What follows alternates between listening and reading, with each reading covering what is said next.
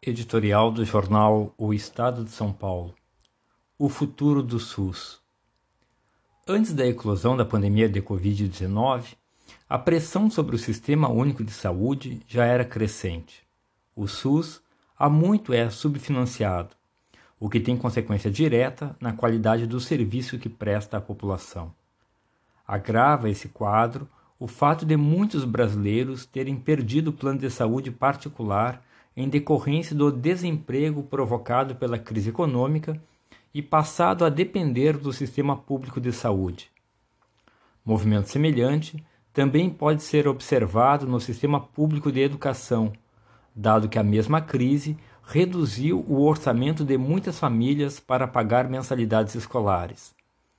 Nesse contexto, tende a aumentar o grau de exigência da sociedade sobre as contrapartidas estatais à carga tributária. A chegada do novo coronavírus ao país obrigou as três esferas de governo, além do poder legislativo, a pensar de uma hora para outra sobre as condições atuais do sistema público de saúde. E deve-se reconhecer, muito já foi feito nesses quatro meses de pandemia no Brasil. O que se viu nesse curto espaço de tempo não tem precedente na história de mais de três décadas do SUS. O Estado apurou que as 18 mil vagas em unidade de terapia intensiva do SUS, somados aos hospitais da União, estados e municípios, foram acrescidas cerca de 10 mil para atender à emergência sanitária. Note, leitor, que em apenas 16 semanas houve um incremento de 55% nos leitos de UTI do SUS. A bem da verdade, uma parte desses leitos foi instalada em hospitais de campanha, de fácil desmobilização. Mas o fato é que o SUS, hoje, está muito mais bem equipado para atender a população do que jamais esteve. E não só em leitos de UTI. Além dos respiradores, há mais monitores cardíacos, mais máquinas de hemodiálise, mais aparelhos de raio-x e tomógrafos. Há mais recursos humanos.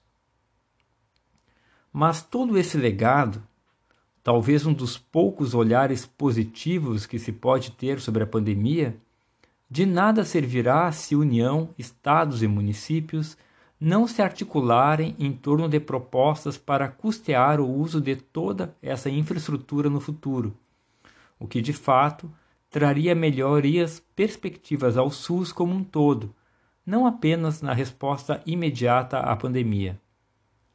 Como coordenador federal do sistema, cabe ao Ministério da Saúde encampar essa ação.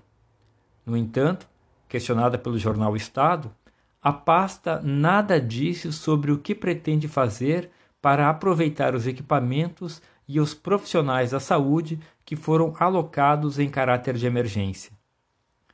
Convém lembrar que custa muito caro manter esses recursos inativos, além de ser um imperdoável desperdício diante das necessidades da população.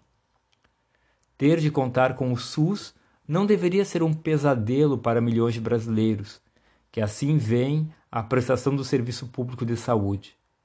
A qualidade do atendimento em algumas ilhas de excelência do SUS, transplantes, vacinas, pesquisas, distribuição de medicamentos, não só pode, como deve ser espelhada em outras áreas do sistema, em especial no setor de atenção básica e exames de média e alta complexidade. O déficit de leitos, além também, antes também um gargalo, agora parece dar sinais que pode ser, enfim, resolvido. Ao elevadíssimo custo de mais de 90 mil vidas, o SUS cresceu na pandemia de Covid-19 e, pela primeira vez em sua história, encaminha-se para dispor dos meios necessários ao bom atendimento a toda a população, que depende do sistema público de saúde, com qualidade e dignidade.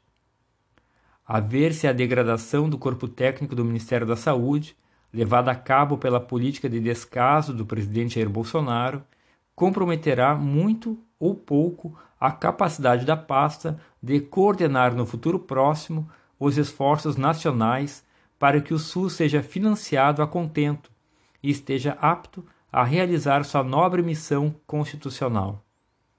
À sociedade também cabe cuidar com denodo do futuro do SUS, uma de suas maiores conquistas sociais.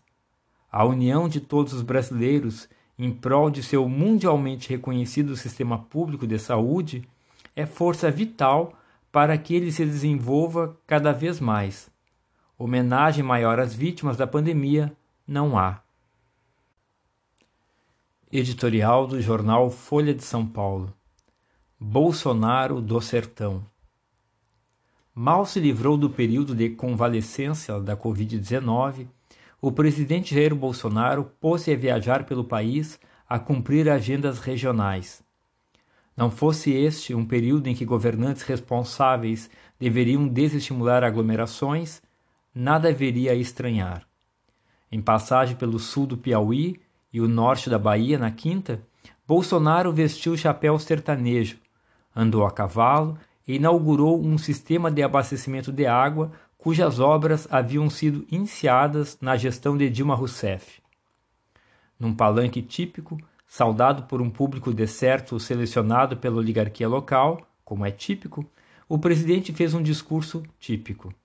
Elogiou a bancada de congressistas da região, disse que ninguém governa sozinho e prometeu ajudar a resolver problemas da localidade em conjunto com o parlamento brasileiro.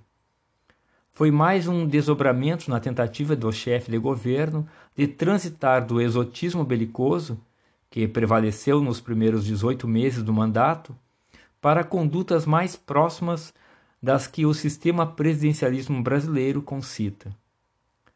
Facultada pela carta a possibilidade da reeleição, parece natural que o incumbente, ainda mais com elevada taxa de rejeição para o início do mandato, haja para atentar os focos de insatisfação popular, e o Nordeste, que desde meados da década passada descarrega votos em presidenciáveis petistas, é um bastião dessa resistência. A crise carreada pela pandemia também mostrou a Jair Bolsonaro a importância da agenda econômica inclusiva num país atravessado por uma desigualdade atroz. A ajuda emergencial de 600 reais atenuou a impopularidade presidencial nos estratos de renda mais baixa. E agora o governo busca desesperadamente transformar uma parte do que era auxílio transitório num programa permanente de transferência de renda mais ambicioso e custoso que o Bolsa Família.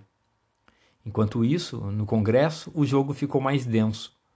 Uma parte dos disputados, dos deputados, costura um bloco em torno de MDB e DEM, o que complica a tentativa do Planalto de cooptar apoio parlamentar por meio de negociações de cargos e verbas com o chamado Centrão.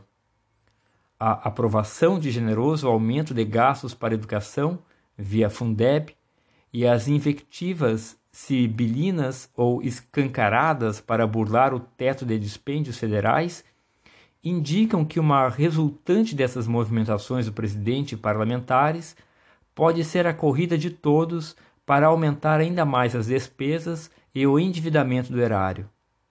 Eis um risco a ser monitorado e evitado, até por interesse egoísta eleitoral. Afinal, a história recente já deixou clara a relação entre a gastança de hoje e a crise econômica e política de amanhã.